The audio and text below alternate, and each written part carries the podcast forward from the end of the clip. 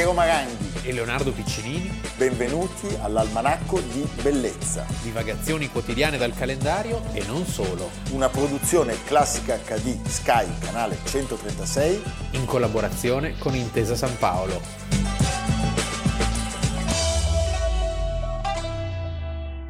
Almanacco di Bellezza, otto settembre. Ahimè, oggi otto settembre, Leonardo, non se ne, non se ne data, può, sì. non se ne può fare a meno. Va bene, nella seconda parte dell'almanacco troveremo, come dire, il nostro antidoto sì. a tanta ignominia. Eh? Uno dei momenti più bassi della storia dell'Italia unita. Sì, dove non, non, nessuno si è comportato bene, cioè sono tutti colpevoli. Tutti colpevoli, diciamo che forse l'unico zuccherino per me, sono molto cinico, è che eh, la dinastia dei Savoia in quel momento ha firmato la sua condanna a morte. Per il paese non penso certo. gli avrebbe negato la permanenza dopo il ventennio, ma lì si è toccato il fondo. Eh? l'otto settembre è l'otto settembre di noi italiani, cioè l'otto settembre si scioglie quel che resta dell'amministrazione pubblica, del comando, e l'Italia viene lasciata sostanzialmente indifesa in balia dell'aggressore, che invece era molto preparato e che sapeva tutto, e che sapeva tutto. Parliamo dell'otto settembre del millenovecentoquarantatré, quando Dai, il fascismo era caduto il venticinque certo. luglio, c'era un nuovo governo presieduto dal, dal, solito. dal solito Badoglio. Su Badoglio è uscito recentemente un articolo di Lorenzo del Boca, che è sempre un po' polemico e un po' revisionista sul risorgimento, eccetera, però sui Savoia giustamente è abbastanza... Perché la fortuna di Badoglio, oltre che a essere iscritto alla massoneria, ormai, ormai è certo, la massoneria aveva un ruolo molto importante perché controllava gran parte dell'esercito, come abbiamo ricordato diverse volte. Nel ventidue, quando Mussolini conquista il potere, ha uh, un rapporto con la massoneria per facilitargli la, la, l'ascesa, no? E il re giocava, guardava molto all'esercito, dipendeva molto da, dall'umore degli alti comandi. Questo Badoglio era sostanzialmente uno yes man, quindi da, un par- da una parte massone e dall'altra un fedele servitore di casa Savoia, utilizzabile ogni volta se ne presentasse il bisogno. Era però un personaggio molto mediocre e responsabile di grandi disfatte. Caporetto. Caporetto sì. Era un mediocre che si alzava alle sette del mattino, all'una si sedeva a tavola e alle nove e mezzo, cascasse il mondo, andava a letto. Stava un quarto d'ora a leggere, poi spegneva la luce e, come se avesse tastato anche l'interruttore del suo cervello, si addormentava di scatto, come a comando. Pranzava in ventidue minuti, poi, non importa chi avesse come ospite, si alzava e andava a passeggiare. In modo misterioso, già sul Sabotino, ci sono delle idee, viene nominato però marchese del Sabotino dal generale Luigi Capello. Alla vigilia di Caporetto si sapeva che l'attacco austro-ungarico tedesco doveva avvenire sullo spicchio di fronte che Badoglio doveva proteggere.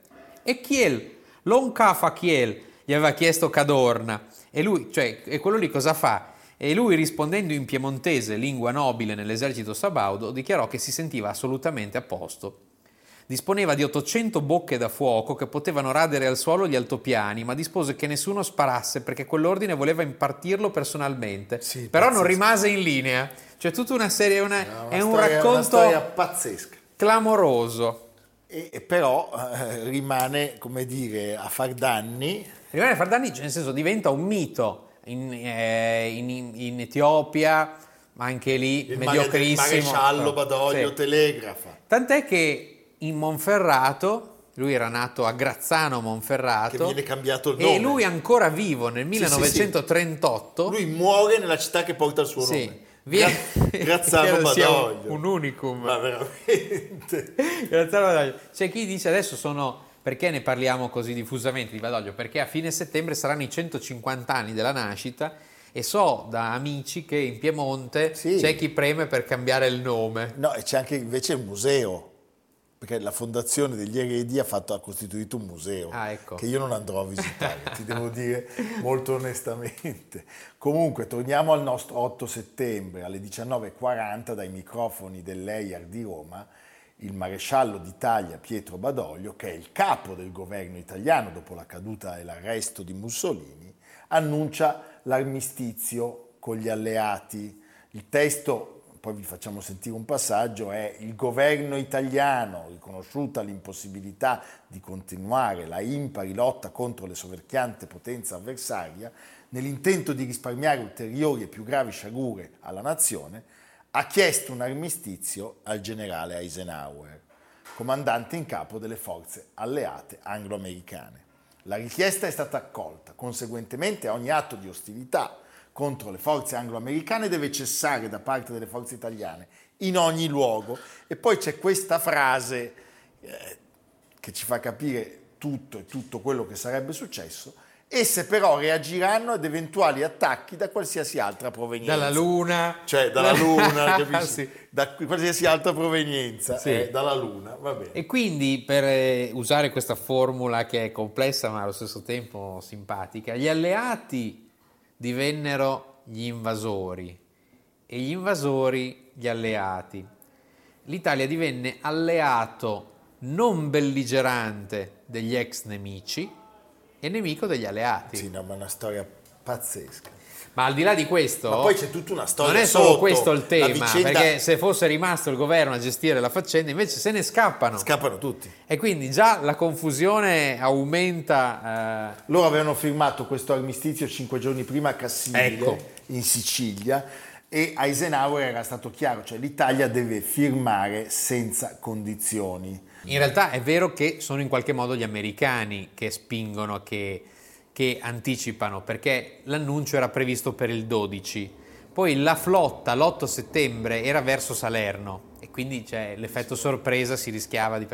E gli alleati chiedono di dare l'annuncio al governo che non era pronto perché pensava appunto al dodici, e durante la riunione del governo, che così in tutta fretta, sì, Eisenhower annuncia la resa a Radio Algeri. Quindi Badoglio, prima, sì. Badoglio è costretto a darla a Leyer. Il problema è che i militari non sono informati. No. Qui ci facciamo aiutare. Ascoltiamo un attimo prima il, un passaggio dal, dal comunicato di Badoglio, che sono cose che fanno sempre un certo effetto. Proclama del capo del governo. Parla Sua Eccellenza il maresciallo Pietro Badoglio. Il governo italiano, riconosciuta la impossibilità di continuare la impari lotta contro la soverchiante potenza avversaria, nell'intento di risparmiare ulteriori e più gravi sciagure alla nazione, ha chiesto un armistizio al generale Eisenhower, comandante in capo delle forze alleate anglo-americane. La richiesta è stata accolta. Conseguentemente, ogni atto di ostilità contro le forze alleate deve cessare da parte delle forze italiane in ogni luogo. Esse però reagiranno ad eventuali attacchi da qualsiasi altra provenienza. Allora, i tedeschi avevano intercettato un telegramma sospetto, i tedeschi si aspettavano tutto questo e quindi stanno già muovendo le truppe eh, nel paese. Badoglio, che non vuole mettere la faccia su una sconfitta militare, in qualche modo... Sì, c'è un egoismo. Traccheggia. Sì, sì. Finché, cosa succede? Arriva un telegramma di, di Eisenhower in cui lui dice sostanzialmente: il vostro rappresentante accreditato ha firmato un accordo con lì. me, e l'unica speranza che l'Italia ha di, di, diciamo, di, di sopravvivere a questa tragedia della guerra e di non pagare un prezzo altissimo è quella di dare seguito all'accordo.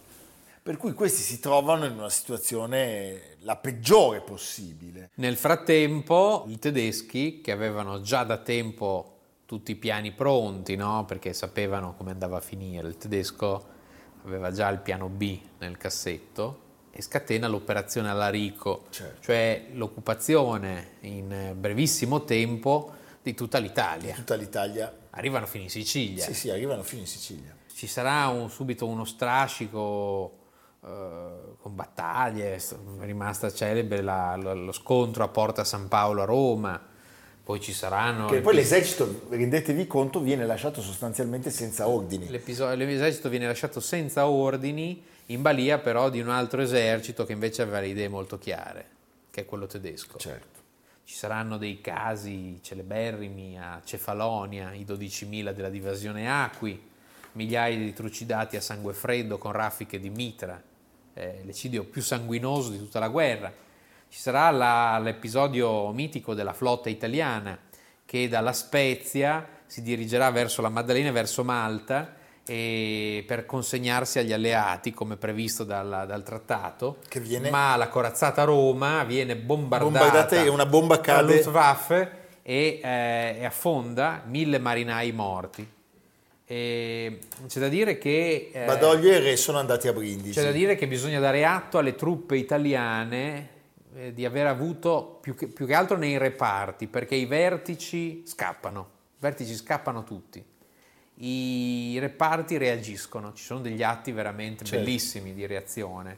E seicentomila militari all'estero, in Francia, nei Balcani, in Grecia, lasciati così, senza, senza ordini. La quarta armata verrà interamente catturata, sono quelli che poi verranno definiti I M I, internati militari italiani. Quindi è una, è una pagina veramente... Nefasta. Nefasta, una pagina nefasta della nostra storia. Badoglio tra l'altro sopravviverà ancora molti anni, perché sì, lui si spegne negli anni cinquanta. Negli anni cinquanta. Di, di questo, anche se non è un documento storico, ma è un'analisi perfetta, giocata sulla comicità e sulla tragedia, nel più bello spirito della commedia all'italiana, e tutti a casa, il più bel film di Luigi Comencini, millenovecentosessanta. Alberto Sordi, Serge Reggiani. Sceneggiatura di Age Scarpelli, Martin Balsam, che è interpreta vero. Fornaciari, Fornaciari, personaggio meraviglioso. È vero. Prodotto da Dino De Laurentiis, fu un enorme successo, un miliardo di incasso, perché pensa quante persone si riconoscevano in quel momento. Terribile. Ne vediamo un passaggio. Una pagina nefasta.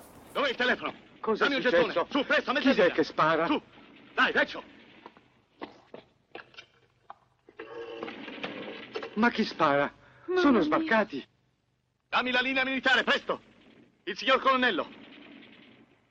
Signor colonnello, tenente Innocenzi, accade una cosa incredibile. I tedeschi si sono alleati con gli americani. No. Allora tutto è finito, signor colonnello. Ma non potreste avvertire i tedeschi che stanno continuando a sparare. Mi scusi, signor colonnello, ma cerchi di comprendere. Io ero all'oscuro di tutto. Quali sono gli ordini?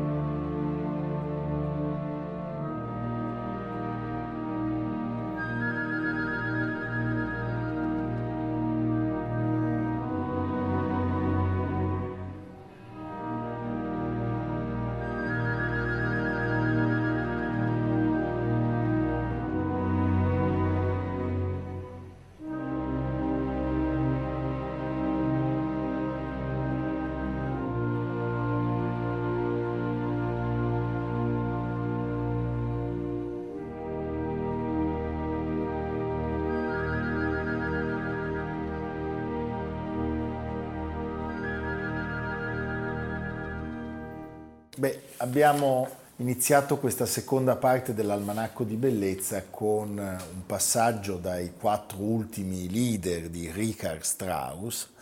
Parliamo in realtà di qualcosa di molto vicino ai fatti del quarantatré e parliamo di qualcosa di molto vicino anche, come dire, alle vicende del quarantatré, perché anche Richard Strauss è un artista meraviglioso che è stato toccato più volte e in, in modi molto diversi tra loro dal nazismo. Sì. Eh, come d'altra parte come tutti quelli che non erano io sono andati... stato recentemente a vedere questo museo che consiglio perché è veramente il più bel museo forse di scultura antica al mondo, la Glyptothek di Monaco. È il primo museo pubblico di scultura della storia dei musei, perché siamo all'inizio dell'Ottocento e era completamente decorato. Poi viene bombardato nella Seconda Guerra Mondiale e l'architetto scelto per restaurarlo è tal eh, Josef Wiedemann, già illustre membro dell'esse esse, un cane, un cane assoluto, Beh. il quale, a differenza di quello che è successo in altri contesti in Germania, non prova neanche a, a recuperare quello che si era salvato,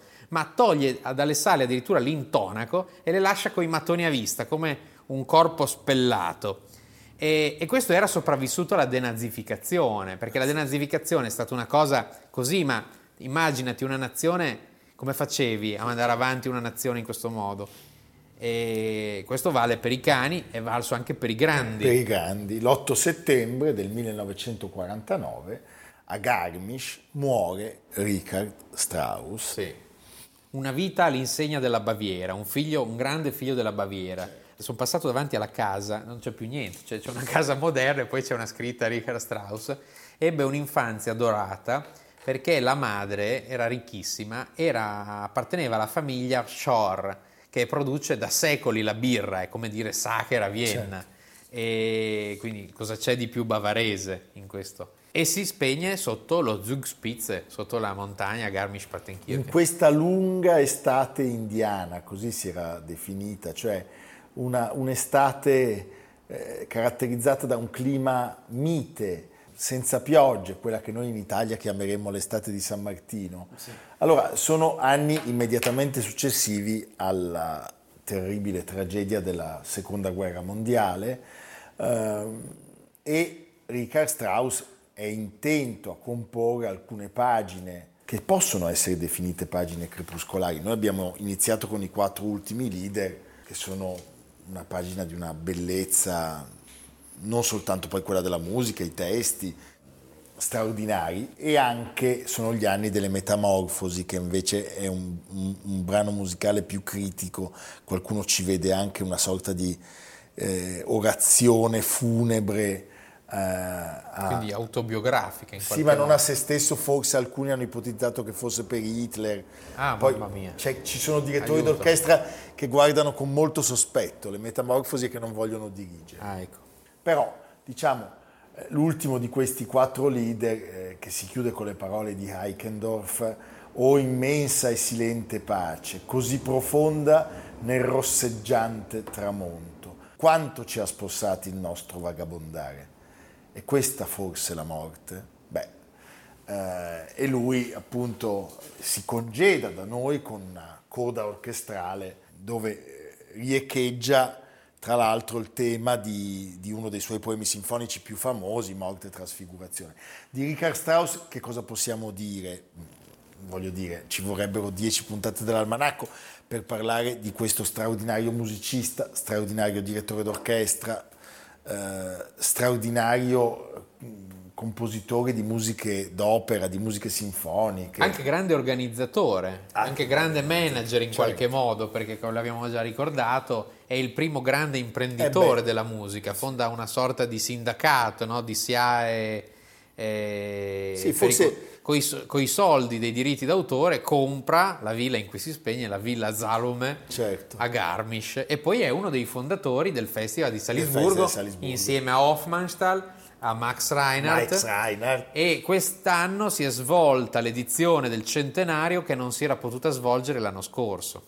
La nuora del compositore, Alice, racconta che lui, proprio parlando dei quattro ultimi leader, avesse detto con una punta del suo tipico humor: vedi, alla fine morire esattamente come lo avevo descritto io in Morte e Trasfigurazione. Beh, diciamo, il suo congedo dalla vita fu un congedo dolce. Noi disponiamo di un filmato che avete visto su Classica probabilmente tante volte, eh, quando lui, poche settimane prima di morire, per, in occasione del suo compleanno, Uh, sale sul podio e dirige un passaggio del Cavaliere della Rosa.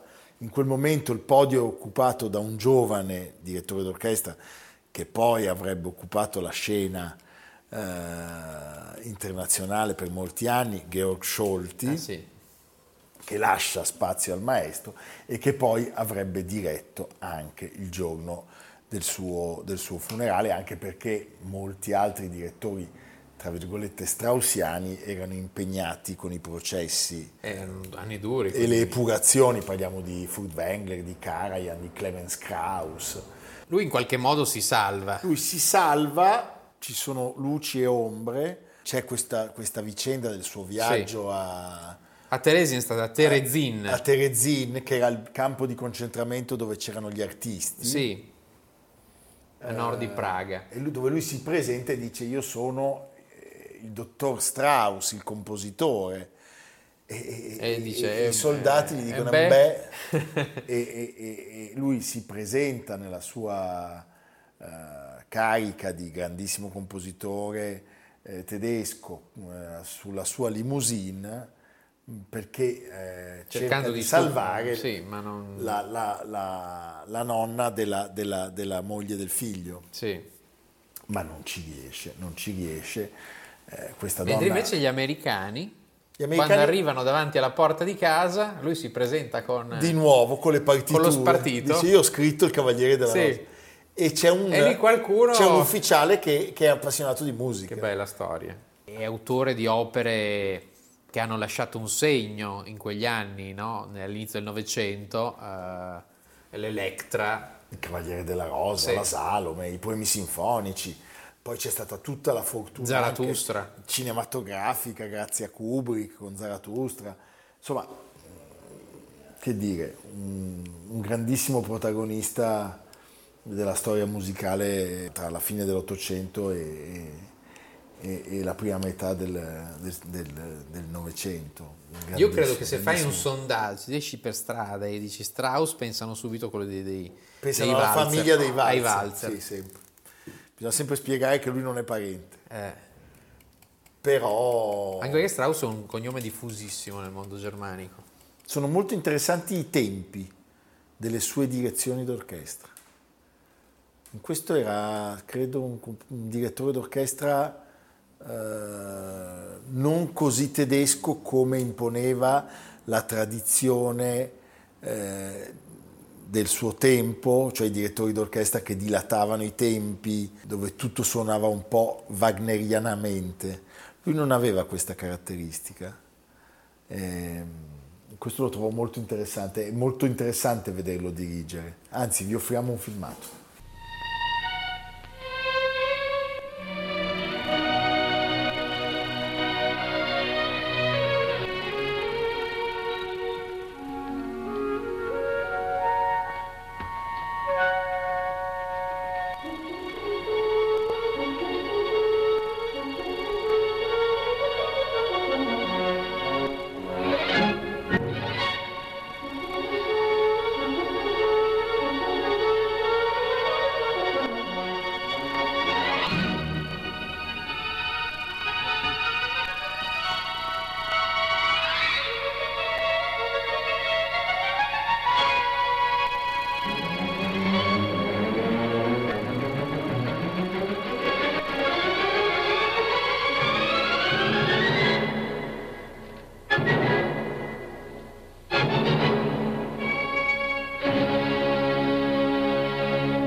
Senti, a Teresina morirono altri grandi compositori, sì, uh, Victor Ullmann, Pavel Haas, Hans Krása e, e, e molti altri, ma questa è un'altra storia. Molti, att- molti attori tedeschi anche, sì, che sotto Weimar avevano avuto un ruolo importante. Era la storica Theresienstadt, era la fortezza di Maria Teresa, di Maria Teresa, dove già fu rinchiuso Gavrilo Princip, tra l'altro. Era uno proprio dei posti più... più Più, più tragicamente noti delle, delle, delle... insieme allo Spielberg del, del sistema penitenziario austro-ungarico, che poi i tedeschi, i nazisti, uh, riutilizzano. Nel congedarci da questo personaggio così importante, eh, penso che valga la pena ascoltare le parole illuminanti di un grande musicista che è mancato tantissimo per la sua prematura scomparsa. Sto parlando di Giuseppe Sinopoli. Eh, sentite cosa ci dice a proposito di Richard Strauss. Ritengo che il romanticismo, tra virgolette, di Strauss consista soprattutto nell'avere a che fare con la tradizione, però nel senso di abbandonarla. In questo senso è romantico, come romantico Eichendorff, cioè abbandonare ciò che si è amato. se in effetti Strauss ha amato molto la tradizione, però la sua opera consiste in un allontanamento. Allora siamo in un romanticismo per dissolvenza. Strauss va veramente allora diretto con una trasparenza assoluta e con un senso della perdita che, se in Mahler è gridato, in lui è accennato. Leonardo, e tu? E io questa volta vi invito non a vedere un posto, ma a rivedere un film. Per chi non l'avesse visto è l'ultima occasione, perché sennò poi Piero verrà e controllerà se, se siete stati di parola, perché faremo anche delle, delle domande. Sì, no? Sì, delle, noi mandiamo anche delle letterine a casa. Delle lettere. Nosferatu. Murnau. Murnau. Perché Nosferatu? Perché sono... un fi- un fi- Nosferatu è meraviglioso. È meraviglioso. È meraviglioso, è un film che nonostante abbia cent'anni, perché fu realizzato nell'estate di cent'anni fa, nel millenovecentoventuno, il vecchio fantasma che non muore mai, scrive Emiliano Monreale. No, stupendo.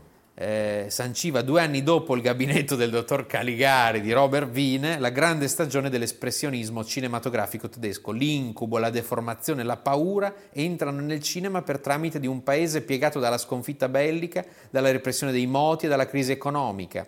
Dietro Nosferatu c'è una produzione minuscola e misteriosa, perché è una storia molto, molto interessante. È uscito anche un libro. E anche la figura di Murnau è una figura abbastanza insolita. A trentadue anni viene da una famiglia di ricchi commercianti, ma ha tradito la vocazione familiare per il teatro, diventando assistente del grande Max Reinhardt a Berlino. Questo film lo lancerà come uno dei maestri della storia del cinema, ma le vicende della pellicola dureranno fin quasi a oggi. Ma la persistenza di Nosferatu ha, e anche di recente, declinazioni più sinistre. Nel giugno del duemilaquindici la tomba di Murnau al cimitero di Stahnsdorf, presso Berlino, viene profanata, la testa è staccata dal corpo e trafugata. Non sarà più ritrovata, intorno si trovano tracce di cera liquefatta che fanno pensare a un rito satanico. Dalle ombre del romanticismo tedesco alla crisi di Weimar, dalla solata Hollywood anni trenta al nazismo, agli anni di piombo e delle nuove pesti, il fantasma di Nosferatu non accenna a sparire. Beh, fantastico. Sì. Tra l'altro, se ci pensi, quando, pensando alla saga cinematografica che ha avuto il più grande successo degli ultimi anni, quando fanno Harry Potter, Voldemort è Nosferatu, è ispirato alla, alla, alla, alla figura del Nosferatu di Murnau. Ma sì, sono miti e paure antichi della tradizione tedesca. Abbiamo parlato di... di Friedrich l'altro giorno, del mistero, certo. No? Della meraviglia, dello stupore, della cattiveria della natura. Dobbiamo poi forse in Italia eh, rimettere al centro Murnau, che noi in, in qualche modo abbiamo fantozianamente posto tra i registi, diciamo, rompicoglioni. No, è un film... no, ma capisci quando dicono sì, la... sì, sì, perché sì. Citano eh, il, il film di Murnau, sì. eh, invece Das Cabinet del dottor Caligaris. Invece veramente Nosferatu è un capolavoro, capolavoro. Sì. Io l'ultima volta che l'ho visto ho avuto la fortuna di assistere a una proiezione in un teatro. Con Sallusti? No, ah. no povero Sallusti. Povero Sallusti. Vabbè, alla fine Sallusti... Molto simpatico. Eh. simpatico. No, no, eh, con, un gruppo, con un gruppo jazz che improvvisava una colonna sonora molto intelligente, ah, molto carina. Ben fatta. Eh certo. Il film è muto. Eh certo. Quindi. Evviva! A domani. A domani. Almanacco di Bellezza, a cura di Piero Maranghi e Leonardo Piccinini. Con Lucia Simioni, Samantha Chiodini, Silvia Corbetta, Jacopo Ghilardotti, Paolo Faroni, Stefano Puppini. Realizzato da Amerigo Daveri, Domenico Catano, Luigi Consolandi, Simone Manganello, Valentino Puppini. Una produzione Classica acca di, Sky, canale centotrentasei, in collaborazione con Intesa Sanpaolo.